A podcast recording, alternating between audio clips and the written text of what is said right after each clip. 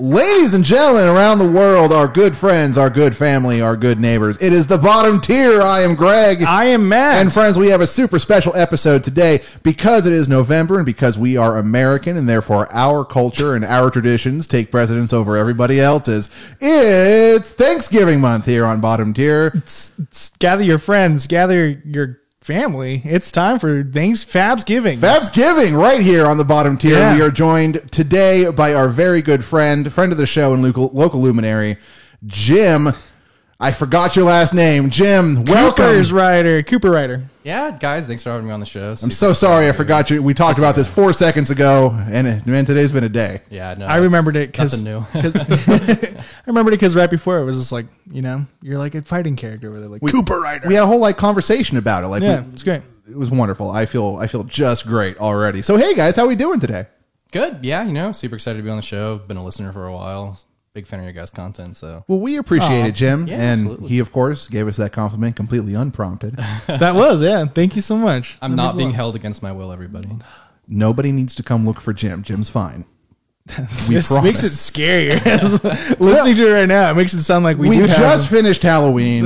we needed to have one more little like nudge to like finish him off with. But guys, uh, the big news right now, of course, the torrential flood of Dynasty spoilers. Is anybody actually keeping up with these anymore, or are we all just kind of like dazed on the floor across the room from the fire hose hitting us in the face? I'm not gonna lie. Uh, I'm keeping up with it pretty well because I'm impressed by that. I uh, I work work at night, and so like every time my phone goes off, I'm like, oh, it's another Flesh and Blood leak, and it's great. Like I'm just like hyped every time. Like, oh my gosh, it's this is a wild time. Like Absolutely, this is crazy spoilers. Oh so. yeah, yeah. Very exciting set. I think. What do you think so far, Jim, of some of the stuff that we've seen? And we'll we'll get more into like detail and stuff in a few minutes. But just like overall, like what are your impressions so far of you know Dynasty, kind of where it's going to sit, uh, how it's going to shake things up, like just the thirty thousand foot. Absolutely, yeah. So I think, um, at least from the cards we've seen so far, they're definitely aiming to give some help to like the decks and the archetypes that have been struggling. So we've seen some very specific support for Dawnblade Dory, and we've seen a lot of support for Brute, particularly for Rhinar. Uh, some ways to like generate extra resources. Some of those ways brute cards are like crazy. Yeah, good. and they're always fun too. That's one of the things you, I really love to see about brute cards. Like, there's that one. It's uh, like Savage Beatdown or something, Mm-hmm. where it's like it's a three for six, and if you discard a six, it becomes a twelve. Yeah. So cool stuff like that. Brute cards are always really fun. So even Yeah. though I don't play brute, I just like I love brute players, and I love seeing brute cards get spoiled. It, it's good that, and even some of those brute cards, like one specifically felt like it was very like, okay, cool. Like Levi can throw this in there and be able to banish stuff. Like they're they're doing support for every hero to a point where I think this set is like it now makes sense to me why it's not coming out before Worlds because I think it fundamentally changes everything. Oh, it, it like shakes everything up.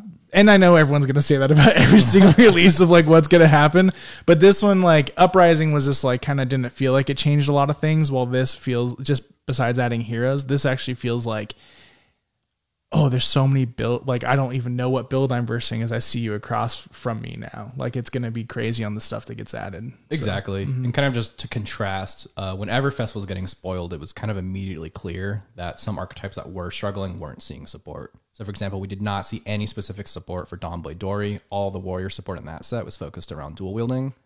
Uh, but this time, we're definitely seeing like help for Azalea, help for Dory, help for the brutes. So I'm really excited what the, what that's going to mean, kind of for the older heroes.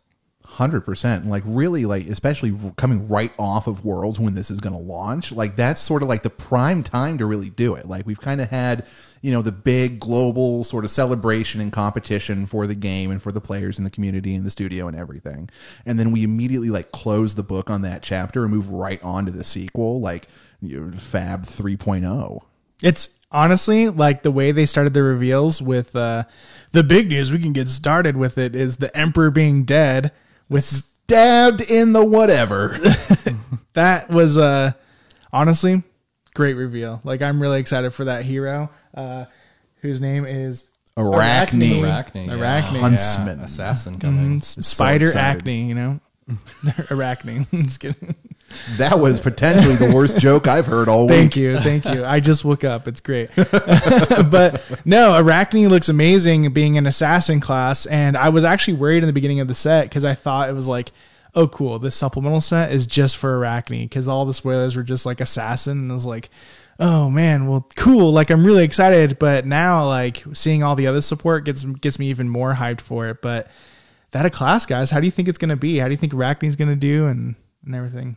Yeah, so um, I definitely think we're going to see Assassin kind of as like a more of a mid range Mm-hmm. sort of thing. I know some people are excited about this like mill thing. Mill's kind of a big archetype in like uh, Magic the Gathering, and Mm-hmm. I think Pokemon's had a mill deck at one point. And just for listeners who aren't aware, I was like, I don't know. yeah, no, yeah, no worries. Uh, so mill is a strategy in trading card games of basically removing cards from your opponent's deck, usually until you run them out of deck, and it's kind of like an alternate win condition that's really popular. And we have not seen that at all as anything you can do in Flesh and Blood so far. So that's exciting just to kind of see that come around. But at least from the cards we've seen spoiled so far, I don't think that will be Assassin's primary strategy. I think you're kind of shooting yourself in the foot if you're trying to kill somebody from 60 rather than from 40. that makes sense. That makes sense. Like I, I, I honestly really like the archetype of like the the contracts and like um I don't know how do we want to dive into this. There's a lot to unpack here. Oh, there's so much. Let's let's just, just pick something and let's just start going. well, so so like with Arakni, like his uh, hero ability, talking about the mill is Yeah. Let's, when- start, let's start with contract because his ability specifically talks about contract. okay, cool. So should I? Okay, so Do you- do you I'll have- t- say the ability and then we talk about contract, or do we? ju- we can just talk a little bit about contract, what it does. So I have Okay, cool. Let's do it. a little Yeah. Jim- Jim about it. Jim came prepared. Everybody. Jim's awesome. Jim I know. has has a notebook out. There's a pen like attached to the paper. Like we're we're hardcore today. Yeah, this is exactly. this is this is real very bottom. official, very Yeah, official. exactly. um, but yeah, so contract is the uh, assassin class's main mechanic right now. Uh, really, what contract does is it asks you to banish specific types of cards. So all the assassin contract cards can banish a card from your opponent's deck when it hits, and they give you an additional reward if you meet a condition listed on the contract. So, for example, cards of a certain color, cards of a certain type, or cards of a certain cost. Perfect. Yeah, that's a great It's a way to really explain it. concise and wonderful way to put that. Jim, thank, you. so much. Appreciate it. Uh, so yeah, so usually the reward is is silver because that goes into play big time for uh, Arakni. But Arakni's hero ability, kind of based off of that, says um, that whenever you play a card with with contract, you may look at the top card or top card or target opponent's deck. You may put it on the bottom. So it also gives you an opportunity to opt your opponent's deck to be able to kind of really make sure you hit those contracts and kind of know what's there. Um, and so it's really interesting because they're able to really manipulate your other opponent's deck to kind of know what's going on. Right, exactly. And sort of like I was a chain player at the beginning, so I take it from kind of that perspective. But with a deck like that that really wants to keep track of what it has at the top and really control how that works, having this particular hero ability to come in and start completely screwing that up, any archetype that relies on opt or things like that, that's going to be a huge change in how you're going to have to start thinking about how the turn flows, how the deck works, um, and how you stack that deck. Absolutely. And I read I read a interview with LSS. I don't remember who it was from, but um, they were talking about Arakni and how he was actually supposed to come out during Arcane Rising. I saw that. Yeah, that was really interesting. Yeah. Yeah, James White kind of mentioned that uh, you can see sort of a sub theme of top deck matters in Mm-hmm. Arcane Rising with stuff like Kano playing off the top or Azalea flipping cards in from the top. And it makes sense now in hindsight that Arakni also kind of plays off the top. Yeah. But like you said, that's kind of strong when there's a lot of decks who are trying to do that. If Yeah. your whole thing is messing at the top of the deck, then it kind of becomes a problem. Yeah, so it's that is it's just super interesting because it feels like he's was like now knowing that it makes so much more sense for that ability, and also it makes you go like, where'd Viserai come from? Right? Which is what I saw a lot of the comments saying. So that's interesting too. But it's it's it looks like a really fun hero with that. And so should we dive into the equipment first, or should we go into some of the contract cards um, of what this assassin does? Let's let's start with the equipment really quick because we sort of mentioned already that you know co- contract how it works and that the reward tends to be silver. Let's talk about what we use the silver for. All right, cool. So uh, we can start off with the Mask of Perdition, I guess, because that was the first one revealed. It's the cool devil-looking mask. It's an assassin. It is, oh, he's it is pretty awesome. the one he's wearing in his art, too. yeah, Yeah. It's, it's top. the one notch. horn coming off, like oh, just beautiful. which I'm excited to talk about because his young hero art is like, it's very weird to me because like, what is this thing? And uh, we were yeah, uh, but well, we can. What is it? Because like we mentioned a couple weeks ago, like talking like there's really no fantasy races in Flesh and Blood, but looking at his photo for the young hero, you can see on the other side of his face that's opposite of what this mask is. He has like the devilly looking horn, and then he's wearing a different mask, and so like is this dude just like a devil guy? Yeah. Or is he like a spider guy because his name's Arakni? Yeah. Like, or he's like two dudes taped together. Two dudes taped together, three kids in a trench coat. Absolutely. yeah, The best assassin. You never see them coming. it's cool. Like I, I don't. He's a very interesting design. Yeah, he definitely like they got the whole like visual design for him right. Like, Yeah. he, he looks really like creepy and definitely you know kind of like a dark evil guy. So top notch. yeah, top notch. Well Top done, notch. LSS. Uh, so the mask of uh, perdition as uh, is has one defense uh, and has battle worn. But when a while mask of perdition is in your graveyard at the start of your turn, you may destroy two silvers you control. If you do, equip mask of perdition. Uh, it has an attack reaction where you destroy Mask of Perdition, target assassin's attack action and card gains. When this hits a hero, banish the top card of their deck. So uh, that again goes into being able to hit that contract a little bit more, and so you could use that on contract cards that say like you banish the top card of the deck if you or you have to make sure you banish a card to be able to uh, fulfill the contract. This can be able to help with that, so they can get that contract done. Yeah, absolutely. Kind of lets you double that value of like getting cards off the top. Like if you know there's a good one on the top, maybe you don't know what's below it, but you can still take two cards. Yep.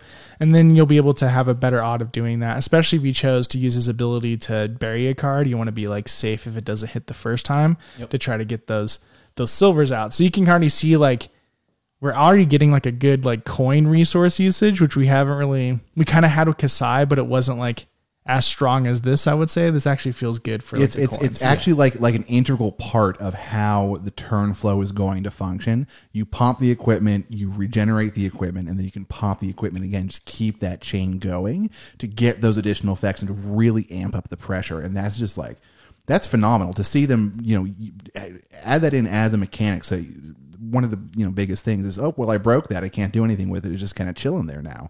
Totally wasted it. Is it the right time? Like all that kind of stuff. It sort of erases some of that while allowing you to keep your momentum up. And then uh, they actually did something with the coins that wasn't just stacking them in the side and praying you get like a like a cash out or something. Exactly. Yeah, it's a little different than Kassai since there's sort of like a sustained value proposition here. Yeah. Yeah. Of you know every every silver you get, or I guess every two silver you get is an equipment you could get back. Whereas Kassai is really kind of you know you stack up your six, you play blood in your hands.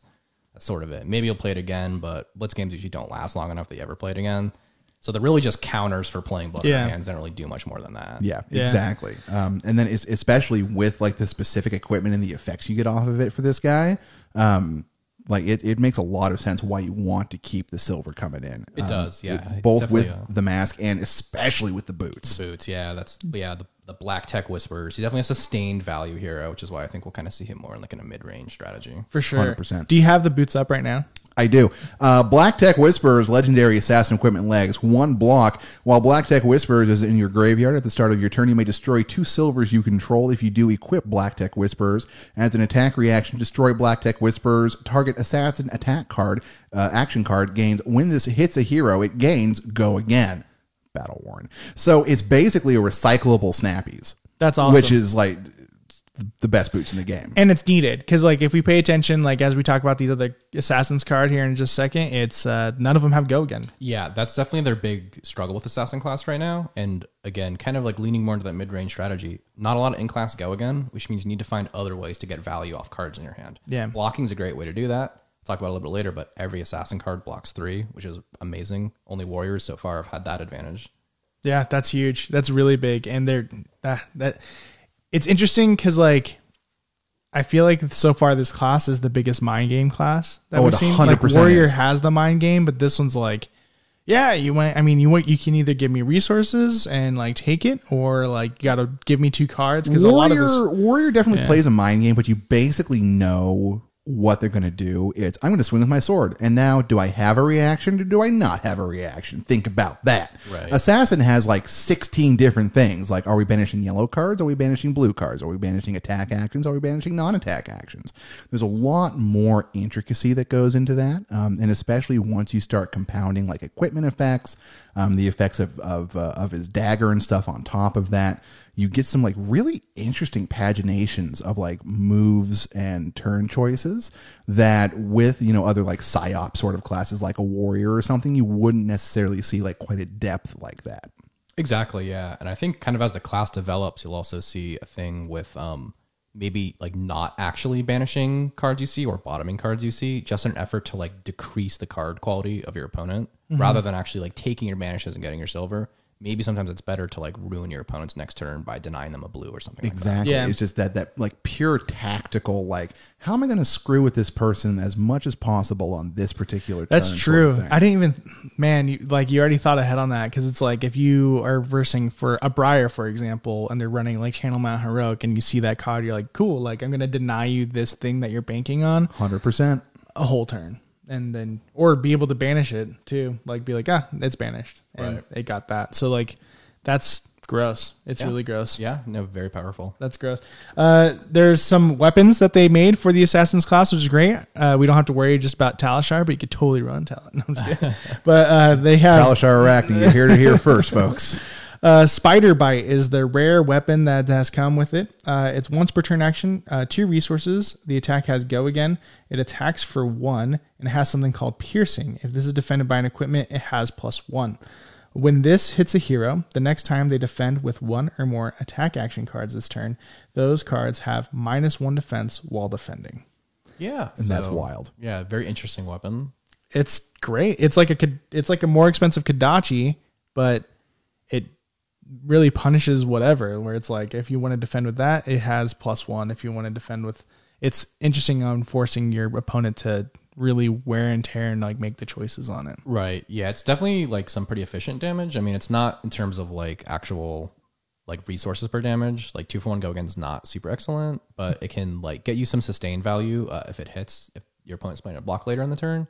And also the two cost actually synergizes really nicely with how assassin class cards are costed anyway. They're Yeah. almost all zero. or Mostly one. zeros and ones. Yeah, Yeah. exactly. So like pitch a blue or pitch a yellow, swing your dagger, plain attack action will be a really common play pattern for Yeah. assassin. And like right when the hero was dropped, one of the big reactions I saw was, well, how is it going to actually push any damage through? Like all of these attacks, they have an on hit effect.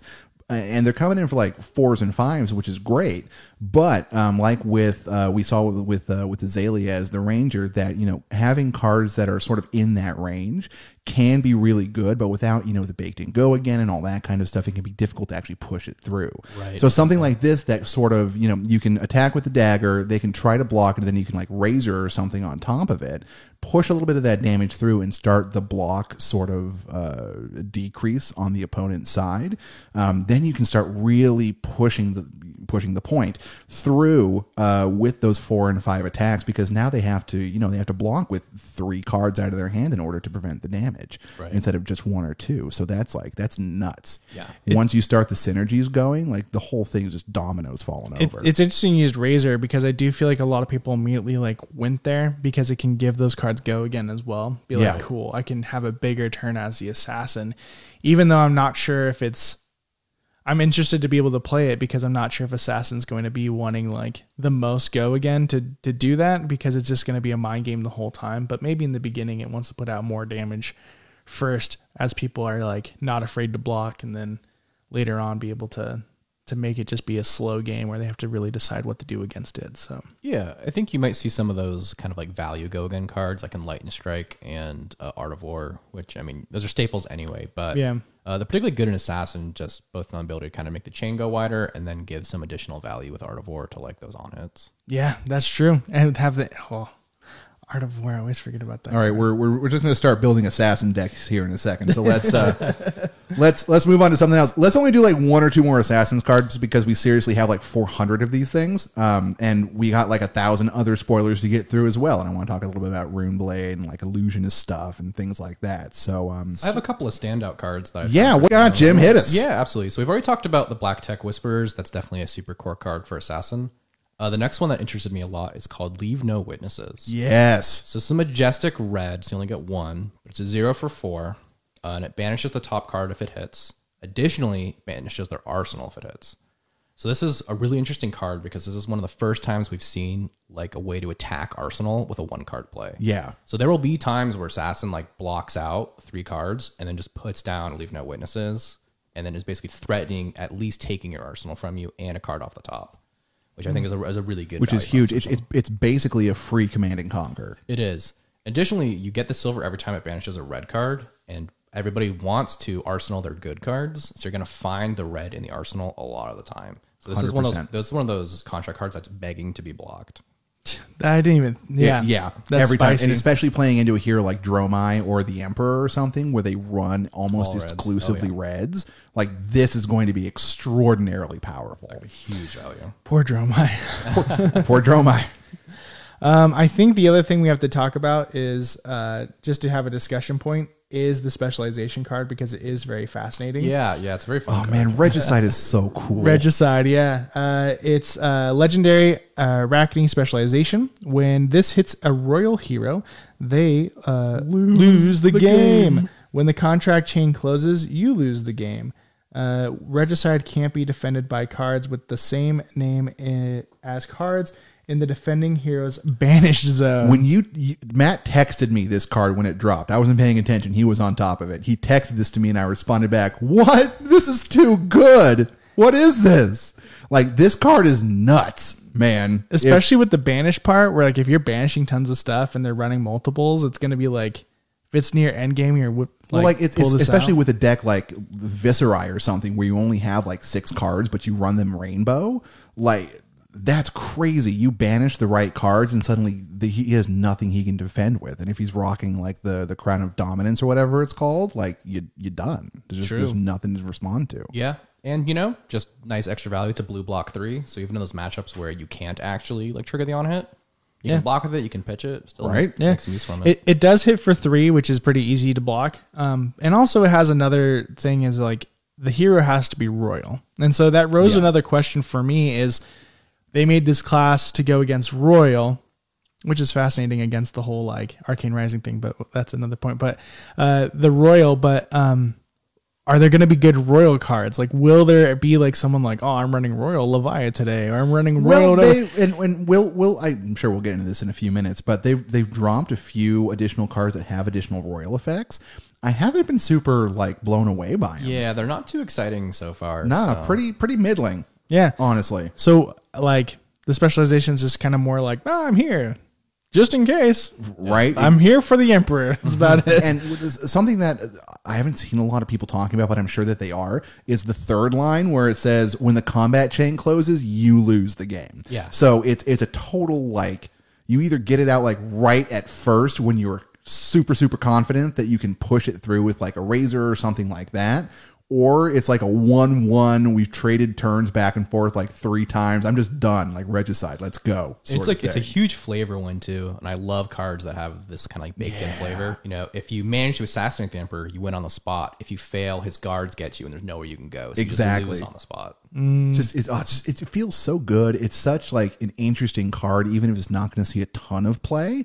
Um, and it just it fits right in. It's one of the best cards in the set, um, even if nobody ever uses it. Exactly. Yeah. Just a just a great piece of design. and I feel like like the feeling that's gonna happen when you play it is gonna be both like exciting and terrifying. And receiving it, you're gonna be like, ah, I'm like, Oh, no, oh, no, they oh, no. have, They have a plan, so I'm just gonna do full block and see what happens. And then it's like, well, I can push past your full block. So Yeah.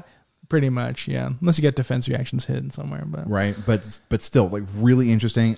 I want the art as like a print. Oh yeah. Just like we're gonna get a in my mat. There's gonna be a mat for sure. Oh my Uh, god! yeah, I hope so. Oh, yeah. I, I need one. Yeah, it's gonna be it's cool. It's it's really cool. Um, so with that, uh, maybe we should jump into like one royal card, and because we mentioned it as like I was trying to segue, but it didn't do very well. But uh, nah, let's just. There's too much to go through. So There's too much to Jim, go what through. you pick the next card? Sure. I have a couple more assassin cards I want to talk. Yeah, about. let's Okay, do it. yeah, yeah, really yeah. quick. Yeah, I'll, yeah. I'll go through them really quick. Uh, so another one that I think is really good is Annihilate the Armed. Yes. A one for five on the red, uh, and then the contract is to banish attack actions. Which I mean, man, everything but wizards running attack actions these Yeah. days. So And, that's gonna and, be a contract. and even wizard every to once in a while I see him running. Yeah, you'll see you'll see um, Iyslanders nowadays. Yeah. Yeah, battle wizard deck actually run some attack actions. So you know that that that card's just good value. Again, I like that because it's a one for five. So you pitch a blue, Yeah. swing your knife, attack with that. even solid even play. if you don't hit them and get the banish effect, like there's they still have to double block. They're Exactly, still yeah. using two things out of their hand, and that's just that's just powerful. Yeah, super good. Uh, then the other one I want to talk about is cut to the chase. So this is an attack reaction, zero for plus three on an assassin attack action, yeah, which is amazing because this is one of their few cards that's actually above rate. Normally, for like a plus three attack reaction, it's either conditional like Ironsong response or it costs one. So this is an unconditional plus three on an assassin attack action, and then you also get uh, an additional opt, I believe, like an additional reverse opt or anti opt uh, when it hits. Uh, look at the top card of the defending hero's deck. You may put it on the bottom. There you go. Yeah, so it's just baked in. It doesn't even have to hit. So just kind of a nice way for them to kind of increase that value. Because one of my concerns with Assassin so far has been that uh, all their cards are like on rate. So they have like zero for fours and one for fives.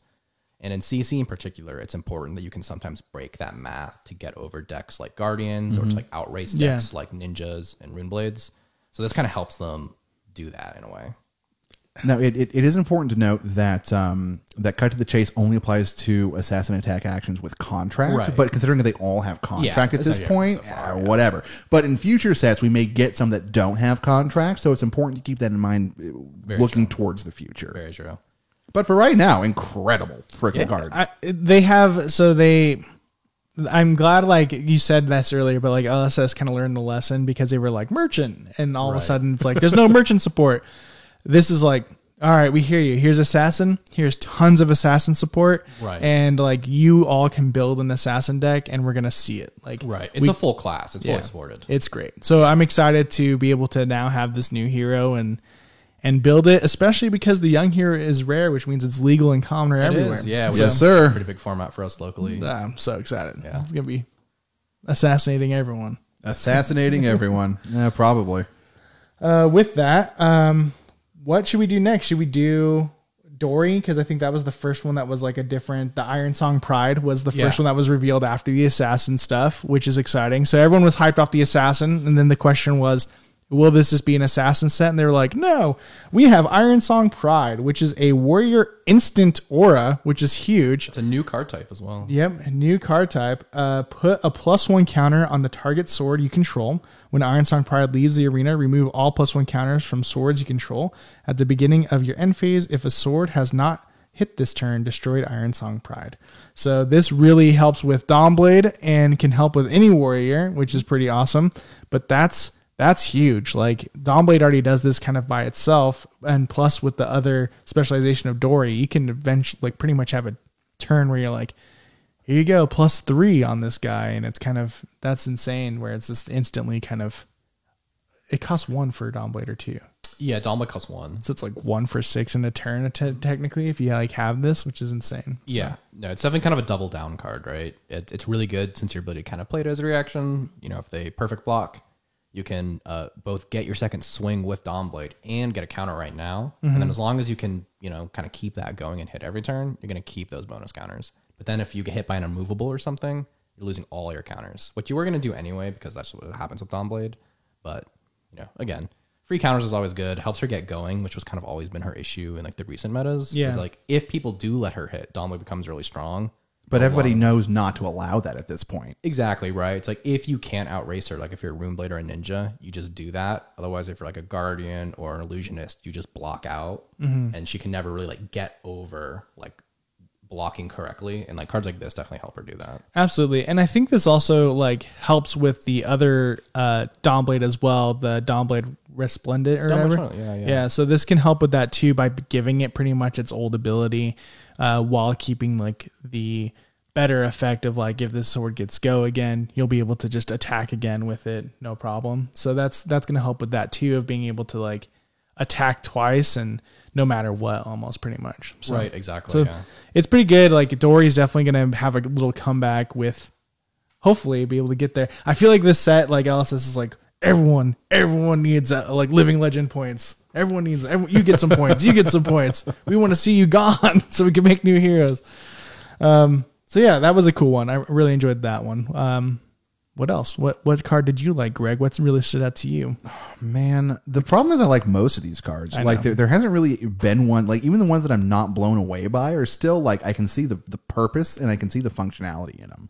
Um, one of the big ones for me is one of like the um the ones that is not that big of a deal when you taken just in and of itself, but is a huge deal when taken with everything else, and that's the crouching tiger. Oh, yeah. um, like that whole sequence of stuff for ninja is insane. Yeah, it's a new archetype, a whole new ninja archetype. Yeah. Yeah, I, I- I'm ready for it. Like I'm, I'm already like brewing Ira build in my head and stuff. Like this is just, it's super, super interesting. Crouching Tiger is interesting. It's uh we saw kind of like the spoiler happen for the promo cards going on right now, where you build Streak. yep, Yeah, where you build three uh, Crouching Tigers. Then they revealed it, and it's a zero cost, Zero for cost, zero. zero power, uh, ephemeral, which is a brand new keyword. Uh, if Crouching Tiger will be put into a graveyard from anywhere. Instead, it ceases to exist, which is an existential crisis waiting to happen. Uh, and then it has go again. So you you can just build up chain links with this. There there was a card that gives all of your Crouching Tigers plus one. I forget what it's called. Um, but then it, it has a couple of things that it can combo off of, and it's good for building, of course, chain links for a bunch of other things. Because it's a zero with go again, you create three of them in your bandit zone. You just play three of them right there, and boom, suddenly you're at chain link four. Yeah, we- things like um, what uh, The rupture cards. Yeah, Matt and I were talking exactly. yesterday, yeah. Rupture hits, uh, things like flying kick that chain link three or above it gets a bonus, like all of that stuff suddenly gets much easier to pull off. Exactly, yeah. So like th- this could really like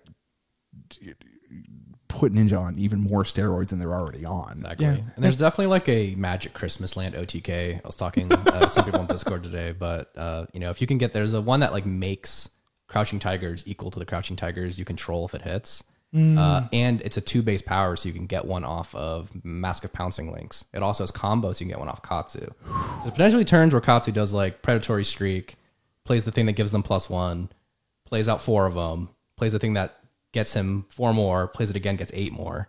And if you stack that all right, it does like roughly 40 damage without, Yeah. getting, without getting too insane, doing stuff like double Art of Wars. and it's stuff. all for ones, which is like seeing like uh, a course like we all learned from Kodachi, where it's like, ah, not a lot of people block the Kodachis, right?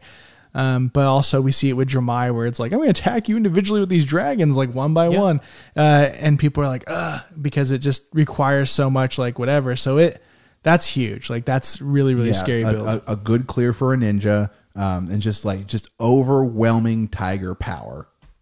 Yeah. Which is wild. It's what I'm calling my my first ninja deck with this archetype, by the way. Overwhelming, Overwhelming tiger.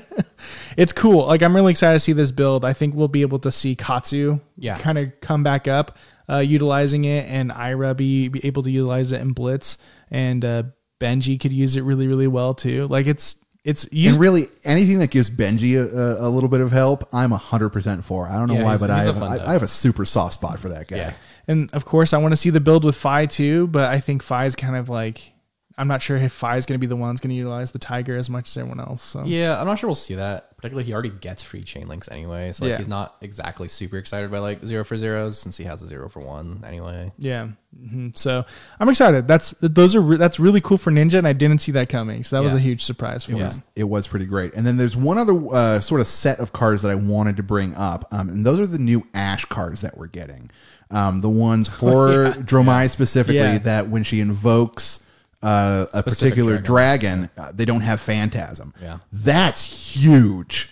Yeah, it's interesting. Um, I mean, one of them is for like the dragon where you can't play instants, which is like the decks that are gonna play instants aren't gonna be breaking your dragons anyway. So that one's kind of a little bit like, why Right. is this a thing? But like the uh, what Vynserakai one, he's like the he's a one life but six. It does three arcane if he hits. Yeah. taking Phantasm off that is amazing because you never want to like two card block that guy to prevent nine.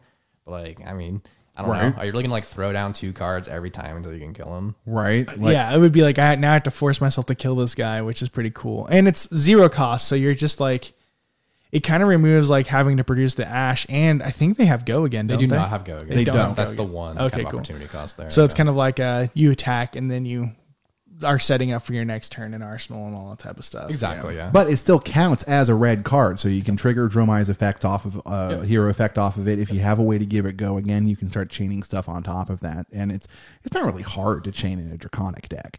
So th- there's a lot of utility here that I think is really going to change the way that Dromai is played and make her a much bigger threat.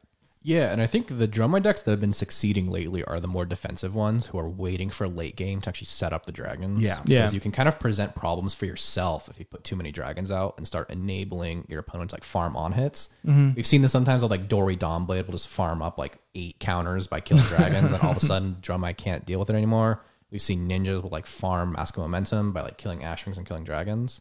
So these are kind of a nice way to like bank for late game. So you can play an Ash for a specific dragon that you're saving.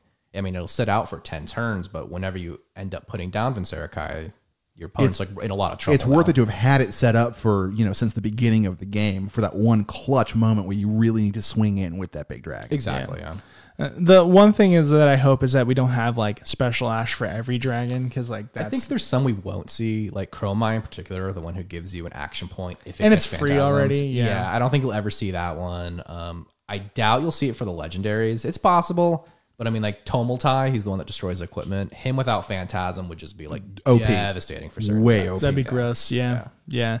So I'm excited. Th- those are really cool cards, and I'm glad we got to see that. And I'm still like waiting for the hidden dragon to show up. You know? what I'm Yeah, I saying? think we'll see it. Yeah. we have to have the the joke has to have a hat like It's got to come full circle. Yeah, now this is about those jokes. Crouching Tiger, Hidden Dragon. Let's go. Um, actually, surprisingly, we just had three cards drop as we're talking. Oh, that's fun actually. um, so I can talk Oh, about them man. real fast. Um, we have uh, Blessing of Patience. I don't know if you guys saw this. It's a Guardian action aura. oh, I'm excited. At the start of your turn, destroy Blessing of Patience. The target hero gains three. Gain three life. So more life gain. Okay. Yep. And What's then the rarity? It's a it's a rare and it costs one. okay. Yeah. That's not bad. Blocks Yeah. for three. Yeah. So I think you'll see that Blue? in um uh what's the uh, Red. Valda? I think you'll see that in Valda. Yeah, Uh, 100% She's, she's kind of big on like that really defensive strategy in Blitz. Mm-hmm. Uh, maybe could see it in Bravo. Not super sure. I don't think we'll see it in Oldhim just because he's got better cards to play. You'll see it in Yoji for sure. Oh yeah, Dude, I've actually been thinking about like a, a Yoji life gain and Blitz. It's kind of similar Right. to Valda. You just don't have like the condition to like end the game as easily, but you get an extra life, which is a lot. One life is a lot in Blitz. Oh yeah, it makes for a big sure. difference. One life is a lot in this entire game. it is doesn't actually. matter what yeah, format you're playing. inches, absolutely. Yeah. Uh, the next card is another ninja card. It's Yes. a blessing of uh, Qi. Uh, at the start of your turn, destroy a blessing of Qi, then create a crouching tiger in your banish zone. It gains plus three, and you may play it this turn. Three defense, rare, costs one. It's an aura. That's actually pretty good. Um, That's nice. I like that. That's that. a good chain ender, like on turns where you might like you know maybe draw a card off Mask of Momentum, and it's like too expensive to play. Maybe you can have that to kind of cash in for a later turn. Yeah. I mean, it's basically it's a zero. For, I guess it's a one for three next turn, which is like not horrible, and it has synergy with all those like other crouching tiger cards. So it's And it- cute at least. Well, it has to be, uh, yeah, at the start of your turn, destroy. Yep. So, Yeah. yeah. it definitely helps you for the next turn, which is good. Um, another one is called Blessing of the Occult. It's another aura. So, we got three auras in a row. Is it a Uh, rune it's blade? For rune blade. yep. Yeah. It's cost one. At the start of your turn, destroy Blessing of the Occult, then create three rune chant tokens. That's Yeah. that is actually an insanely good card. That was a really really. Uh, Yep. Yep. That's yep. That's the first go- Rune Blade in card. That was every- good. yeah, the others have been a bit of a struggle. every Rune Blade deck. And yeah, I've, I've, I've been kind of upset with the Rune Blade stuff. But R- Rune Blade, out of all the classes, needed the least support, I feel like. So, um, Yeah. I'm- Yeah, I don't think that's a very controversial opinion. No. But I mean, yeah, it's it's kind of your copies four through six of Read the Runes. I mean, it costs one, but like one for three rune chance is not that bad.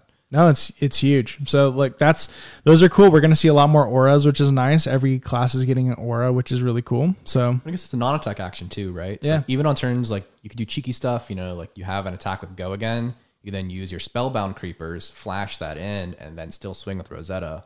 So you're kind of cashing in a little bit for next turn while still getting your Rosetta swing this turn. Pretty solid. There you go. Look at that. That's a good combo. I have no idea. I don't talk room blades, so that's okay. I don't talk warrior, so I was just over here a minute ago going like, cool, swords. Counters. Woo. hey, warrior's really cool, all right? This card seems like it sucks to me. Maybe I Okay. should just be quiet. We do have to talk about the like the legendary nobody wants to get, which happens every set. So someone in Discord had an interesting observation today that changed my opinion on that card. Oh, I'll, wait, okay. I'll wait for you to talk about it. okay, cool. Well, uh, everyone knows that I have a bad relationship with Boltyn now. Uh, it's called Spirit of Eirina. It's a legendary card. Uh, legendary, you can only put one in here. If Spirit Eirina would be put into your soul, instead put it into the arena, you may play Lumina Ascension as though it were an instant. It's a zero cost uh, legendary card. There you Yeah. go. So, so talk about it. Go for it. So here's why that card is actually interesting. Lumina Ascension has Go Again. And when you play a non attack action with Go Again as an instant, you gain an action point. So this creates a situation now where Boltyn, if he's going to try to do like a Sabres Lumina combo, needs essentially two less cards in Soul to get the combo going. Hmm. Additionally, it helps on turns where he's like doing stuff like attacking with Raydn. Just playing your Lumina Ascensions now with no other support lets you swing Raydn three times. Hmm. Because you get two action points. That I did not think about that. Yeah, neither did I. A lot of us didn't. We were talking about it last night. We're like, oh, like this card's like Oh like, boy, I can play bad. It's like- Lumina. Woo! It's like, Like, oh, yeah, you respond to the frostbite by like dumping your Lumina. It's like whatever. But yeah, it's did you guys actually good. think about this? Says some genius on Discord. Yeah, it's like oh yeah, that's actually good. Cool. Well, well, maybe we'll see the rise of Boltyn on that. I don't think that's going to happen. yeah, I think we still need. I mean, you and I, Matt, Matt and I have had this conversation before, but charge is just such like a card expensive mechanic. From It a really economy is. st- Standpoint, like pitch a card, play a card, charge a card is a huge ask on a lot of turns. So I think until we see ways to kind of like cheat cards into Soul or like more There- good zero cost cards, There really needs to be an easier way to get things into your soul. If if you could, if there was something that allowed you to like search out a deck, a, a card from your deck or something, and put that into the soul and then go again or something like that, I think would really ele- start to elevate Boltyn a little bit. But until something with that sort of utility comes across, I, I think we're going to see him like chilling right down at the very very. I just think mini, like mini Lumina Ascensions where it's the because Lumina Ascension is great where it's like you hit, you take the card off the top of your deck and you put it into your soul.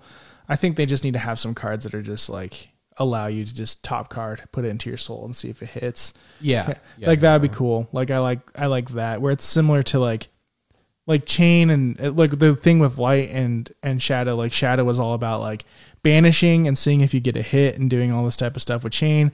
Levia was like putting stuff in the banish zone. Like this needs to be kind of like the chain where it's like you banish into the soul, well, pretty much, or just go into the soul. and that makes sense top. if if if, if they could work it around to be more that sort of flow. Um, I think Boltyn would start to get actually pretty good. Yeah, Um, he kind of has the advantage, right, of like he can split damage between like weapon attacks and attack actions, which is kind of unique to him Yeah. for the most part. Um, but yeah, it's just he doesn't really have that like value proposition right now. So I just like to see more cards that are pushed a little bit. Mm-hmm. Nothing too crazy, but just kind of ways for him to like break the math of the game. just be more consistent because like he's just kind of banking on a roulette where it's just kind of like I am stacking until I hit this turn and then I win because it is it is hard to break through Lumina Ascension like that is a very scary turn when you see Luma is a great card, Yeah. Right. but you can't build an archetype around one great card. And that's why I think you've seen Boltyn's lean so hard into like the Lumina archetype. Is like Raydn's interesting, right? It's a zero for three Yeah. if you charge, which isn't hard ex- explicitly for him to do if he's trying to do like an aggro game plan. But it's not enough for him to like beat the other aggro decks. And if he's doing that, he doesn't block well enough to like also kind of just you know improve his position in the game. Mm-hmm. Uh, so he's forced into the situation where he's relying on Lumina Ascension to create value. And that's bad. Yeah, exactly. my first hero don't like him no, I'm just kidding It's okay, man. Boltyn one day will be the best hero. And he's then, fixable at least. oh, which is not- 100%. Yeah, yeah, yeah. yeah Um, Poor, poor genius. What you need. cool well then I'm excited to get that legendary it'll be good it'll be a good card to get you know it's just If, if nothing else, it's pretty good. the art It is is, good yeah. and it talks about arena which is the cleric so Right? There you go. Um, with that, um, we do kind of sticking with light. I did see that a new light illusionist card came out. Oh, yeah, man, Well, yeah. too little, too late, but it's a good card.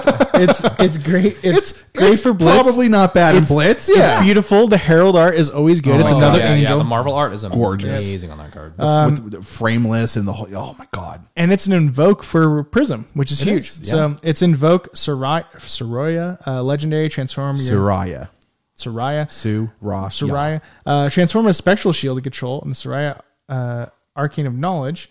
Uh, once per turn, two attack. Whenever Suraya attacks, you may banish a light card from your hero's soul. If you do, Suraya deals one arcane damage to any target.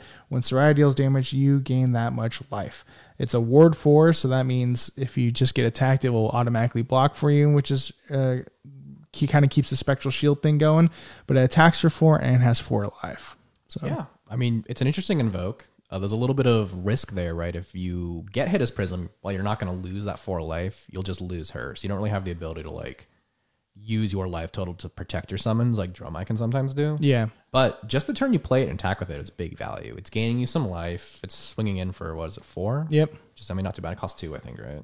Uh, it does cost two. Yeah. yeah. Yeah. Two to invoke and then two to uh, to swing with. So oh, so you have to pay for the swing. So Yeah. Yeah. So so it's four for four, but you get uh, the arcane damage on top of it.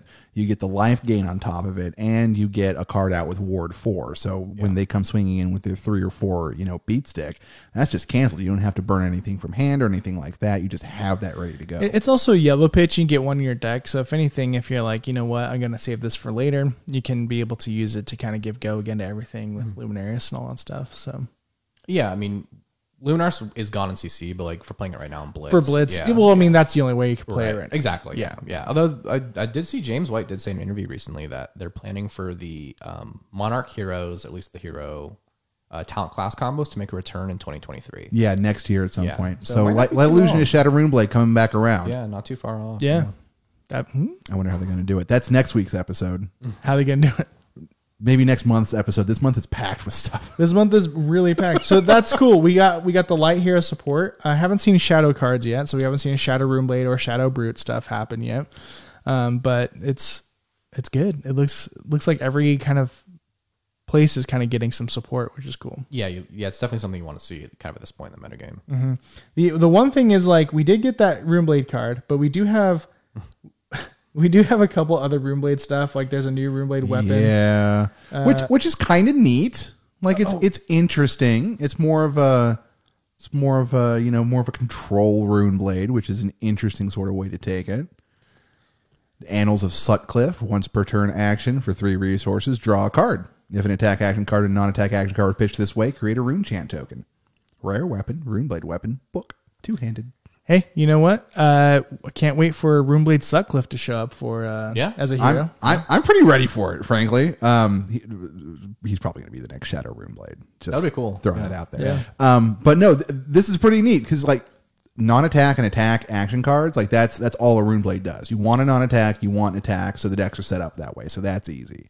So three resources, a little expensive, but you get a card draw off of it, um, and you get a rune chant off of it. So it's really it's not that much more expensive than something like a Grasp of the Arknight or something, where you're already paying two plus maybe extra if you already control rune chants, and you get a draw on top of it. So it's it's kind of neat. if anything, like what I like about all these like weapons being revealed and the equipment's being revealed is it allows us to take it and try to build something with it and maybe come across something that's that we didn't see before. Yeah, these are definitely like build around weapons we've seen so far, or like kind of weird value matchup weapons, like the new warrior sword. Yeah. Uh, maybe accepting the ranger bow, which is kind of targeted support uh, again for Azalea. Mm-hmm. Um, like rock is really weird, and like this Sutcliffe's book is really weird. So There's another. There's two. There's the axe and the sword. That that's just right. Yeah. Yeah, Yeah. the axe is weird too. Yeah. but, uh, the axe is really all the weird. weapons are weird. Like the, Yeah. th- they're all basically what the class wants to do in some way, just shifted a little to the left and looked at from like down below or something. It's, Yeah, yeah. it's kind of nuts actually, and it really like it feels like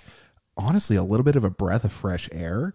Because like I don't know about you guys, but it seems to me that that things are getting very like orthodox almost. Like there is a way to play this hero that is optimal. And if you don't play it this way, you're going to have a bad time. Um, and I feel like a lot of what Dynasty is doing is really coming in and saying, no, no, no, you can actually play it in a bunch of different ways. And here's some stuff to help you do that. Um, so like when we look at like the Annals of Sutcliffe or something, yeah, it looks a little funny. Uh, We don't know if the like the value proposition is there the way that Rune Blades are run currently. But if you shift away from like you know more of a red heavy sort of deck to something a little bit more blue heavy, you start to go a little wider. You start to go a little bit more control based. Like that opens up some really interesting like play paths like if, if you don't come in with any like real attack actions like if you focus even more heavily on rune chant generation and coming in with arcane and stuff you can play a really turtly rune blade um, and i feel like some of the support's coming to really like enable those sort of alternate play strategies I think yeah, I think you're right on that, and kind of bounce off of that is I think it's kind of more geared towards um, the reveal being more special. Like when you have to reveal Yeah. your hero, like for the die roll. Yeah. Like instead of coming up being like, oh, Viserai, you already know, you already have your strategy, blah blah blah. Instead, it's going to be like, oh, Viserai.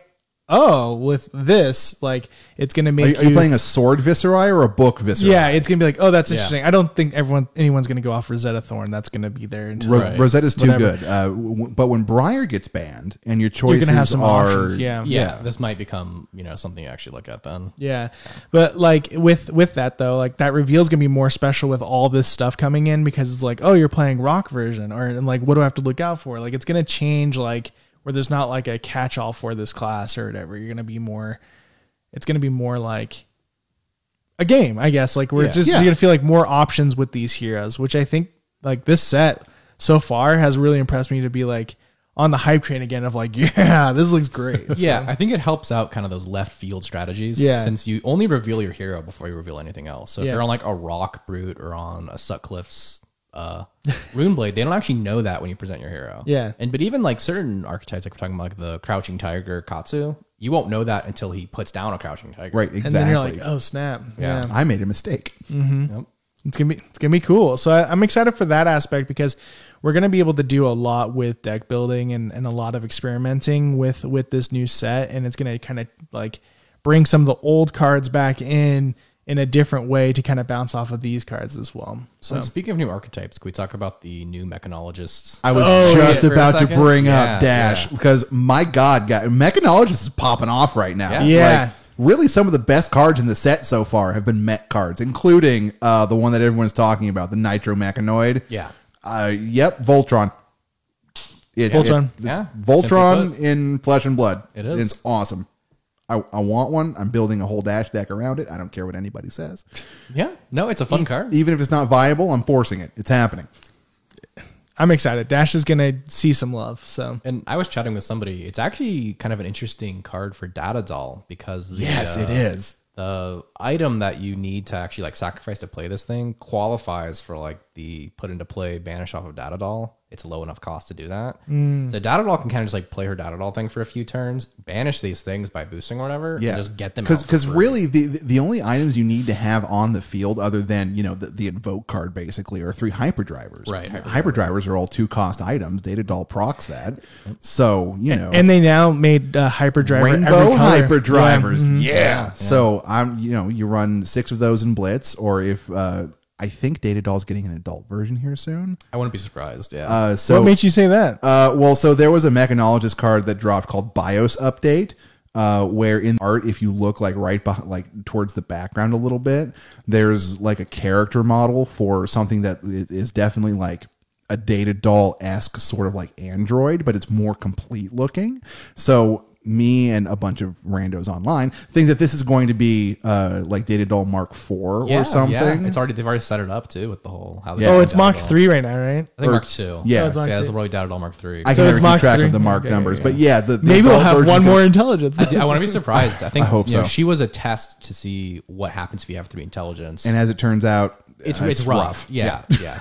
But it was interesting, right from a design standpoint because every hero, you know, with the exception of like the wizards and a couple of the guardians, has the same stat line. So Data Doll was, was a chance to see like, well, what happens if you mess with the intellect if you haven't messed with? Yeah, but they do like Data Doll does have a great ability to be able to make up for that. So we'll see. We'll see Yeah. what they do with that. Maybe they keep playing with that, and there is actually a three hero, and it makes sense. So Yeah. I'm super hopeful. I'm I'm I'm really powerfully feeling the mechanologist right now. Yeah. Like pro- probably the best weapon reveal, frankly, with uh, with the Nabi blaster, and then all of this great support stuff. Like I'm just I'm I'm freaking out, man. And I also like that for mechanologists, they didn't take the easy way out by just printing more boost cards. Right, We they actually- saw that in Everfest, right? A lot of like Yeah. functional reprints essentially of existing boost cards. Yeah. But Mm-hmm. this time they've brought out a new archetype and a new way to like look at dash that's not like pistol control or boost aggro. And it, it it's it's item heavy. It's an item heavy deck, which is you could run that before, but it wasn't particularly viable. Exactly. Um, yeah. A lot but- of the items that aren't like the pistol support are really super situational. It's Yeah. like, oh, it like prevents arcane damage, or if they have like something that attacks for one, it gets minus one and all this stuff. Okay, So- well I'm playing Rhinar. yeah, I, like, I can't okay, use any of this. Yeah. yeah, So that's cool. I'm I'm man, this set. I'm just we, we've been talking about this for like 45 minutes or an hour We at have, this yeah. point already, and we could keep talking about this for like three more hours. There's just so much content, and it's so it's good stuff too. Like it's not for the most part. It's not like wow, this is trash. I don't want this. Everfest had that issue. A lot of the like spoiler Potions. reveals were items like potions and talismans. Yeah. So most of them were not. Very That being impressive. said, though, I do see like w- things for those items to actually be used, like a little bit, right? Like we do have like the i- like the item of cremation or the the Yeah. other one that banishes stuff. Uh, since you have Arakni now and your cards are getting banished, that item can actually come into play for yourself really well to be able to do certain maneuvers, which is really cool. So uh, that's interesting. It's kind of like a good sideboard card for just against him. So you'll be able to see maybe some of the items kind of become relevant with with the addition of that hero uh, happen. But they're still garbage. they still don't give you a lot. So. Still though, I, I I love that about flesh about flesh and blood because they don't have like a full proper like banning and like illegaling cycle. I don't know what the It's called a rotation. Thank you. I knew that there was a technical term. My brain just didn't want it right then. Because there's not that formal rotation, like the old cards have new life every time a new set comes out. And you Yeah. find the new synergies and the new ways to construct the deck to really maximize the old cards in the new meta. And that's just freaking phenomenal. Yeah, and I think I've seen James White also say that that's a goal when they like print new sets, particularly supplemental sets, and also when we see new class talent combos cycle around. They want to design those heroes in a way that you look at the cards that they weren't going to play, and maybe those get new life in a new hero. which is awesome. I love that. I, Yeah.